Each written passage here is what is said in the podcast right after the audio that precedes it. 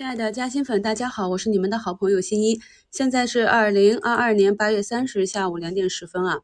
那么下午的时候啊，山西证券、华安证券再次攻击起来啊。早评的时候也跟大家在标题中讲了，要关注一下科创板是否能够形成底分型啊。给大家在节目简介中贴一个图看一下啊。那么在早盘进攻的时候呢，科创板是呈一个放量的，那么后期呢就是一个自然的回落。这个跟在昨天。早评的置顶评论中跟大家讲的，一般大资金会在早晨开盘半小时啊，嗯，收盘前半小时啊进行攻击或者建仓计划，剩下的时间自然回落也是大概率是一样的意思啊。那可以看一下给朋友们画的图，形成了一个分时的 W 底啊。那么如果咱们科创板等会儿收盘收到红盘的话呢，这里呢大概率就形成了一个短期的啊阶段底分型。因为呢，目前的量能已经萎缩下来了，即使呢收一个小阴十字啊，也是无伤大雅的。那从盘面上可以看到，早盘冲高之后啊，又是一波回落，有一些个股呢回落的幅度还比较大，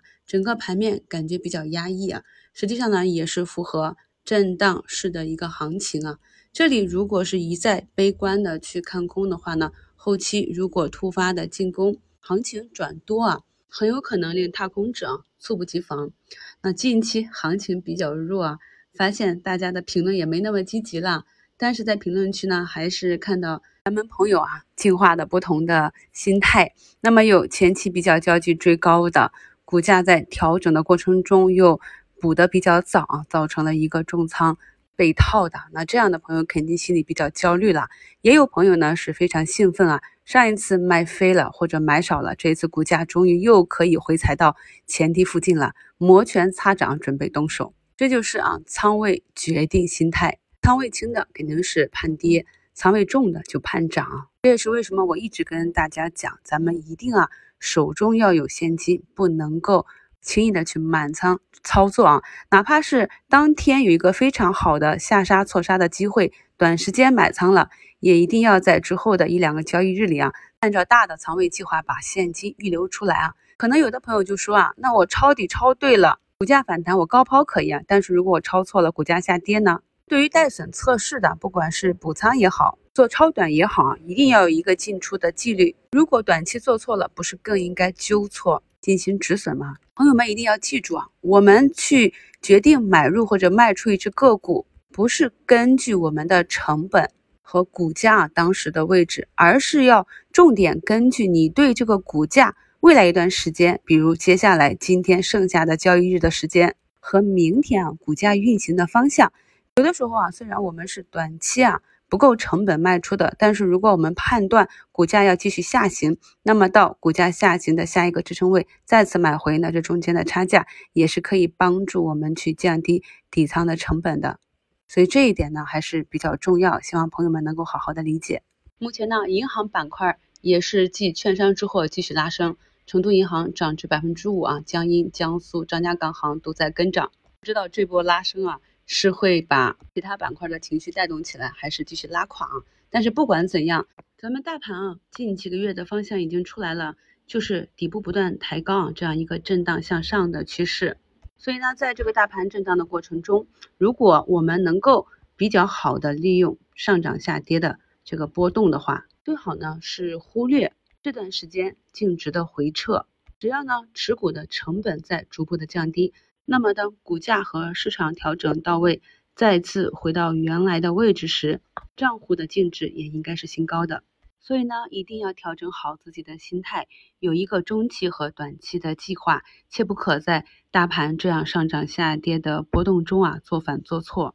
还有一点呢，也很重要啊，很多朋友呢是看好一家公司，看到它业绩非常的好，股价非常的诱人，可能已经是腰斩之后再次打折。所以呢，就非常着急的重仓买进去，或者买进去之后呢，股价继续下跌，继续买，很快就补成了重仓。咱们在做股票投资的时候，一定不要给自己打鸡血啊，一定要客观冷静的去面对市场，因为呢，一旦慌乱了，就非常容易做错。不管是买入还是卖出，都要经过深思熟虑。如果盘中没有时间思考呢，最好在收盘以后。写一下复盘心得，再做一下次日的交易计划。当第二日行情触发了哪一种交易就执行哪一种交易。朋友们呢会发现，通常在日常的交易中，那些计划外的交易呢，往往会给我们带来亏损。最后再送朋友们一点鸡汤，帮助在近期震荡调整行情中啊，感觉有点慌乱的朋友。首先呢是检查一下你的持股标的，如果啊你真的是想要去长线做一家公司的股权投资，那么就看它未来一个成长的预期。那么这个预期呢放到行业中，然后再放回到企业中。首先行业要是一个朝阳行业，而不能是一个夕阳行业。在朝阳行业内再去选取这个行业中排名靠前的、有一定市占率的这样头部公司。因为呢，只有在市场多重利空的叠加下，这样的好公司才会有一个相对合理的价格。大家注意我的用词啊，因为通常呢，一家啊年化复合成长率在百分之十五以上啊，百分之二十三十这样的公司，在大多数的啊市场周期中，市场都会给它一个比较高的估值。所以，只有多重利空叠加下。才会有一个相对合理，甚至啊比较便宜的估值。这个时候呢，再去考察企业的业绩成长情况啊，有的可能短暂的因为疫情啊或者各种短期原因造成的短期业绩不及预期，引发了一波下杀。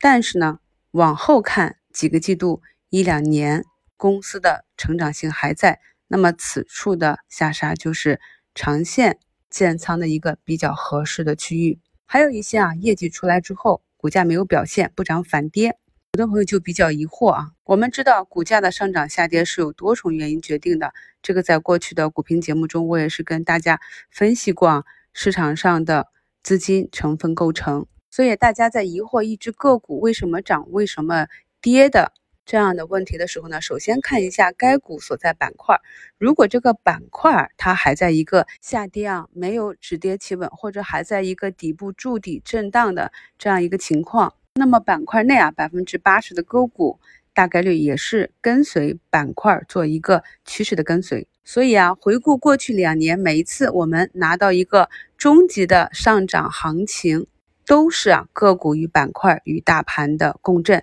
比如说啊，四月杀到底之后，五月、六月啊，整个大盘上涨反弹带动的板块反弹，然后在各个板块中，我们选取的新能源汽车的上游以及光伏这两个板块去参与。只有在这种时候啊，个股的中报业绩超预期，前期呢估值又杀的比较便宜，再叠加了。板块和大盘的共振向上，才会得到一个比较好的中期行情收益。而我们在过去的节目里也讲过啊，那么一只个股它上涨主升的时间大概只占百分之五到十，剩下的百分之九十啊都是无效时间，或者下跌或者震荡。理解到这一点呢，我们就知道啊，不是天天都需要操作的，认清当下处于一个什么样的阶段，根据这个阶段制定一个持股计划，然后去关注。我们需要观察的市场上这几个比较重要的指标，当指标触发啊，整个局势不管是转涨还是转跌，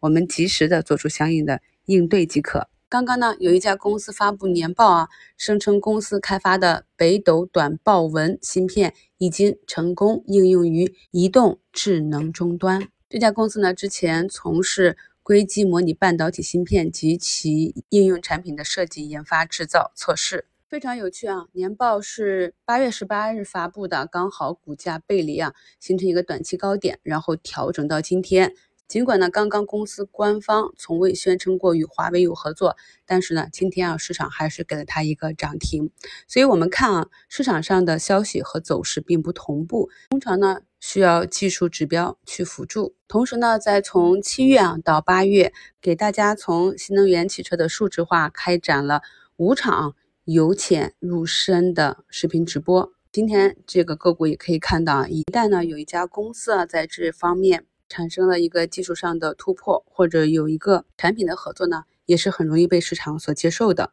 所以呢，趁市场还没有挖掘这些未来的黄金机会啊，我们只有多花一些精力去学习深研，才能够啊做到与这个市场上最聪明的大资金同行。感谢收听，我是你们的好朋友新一。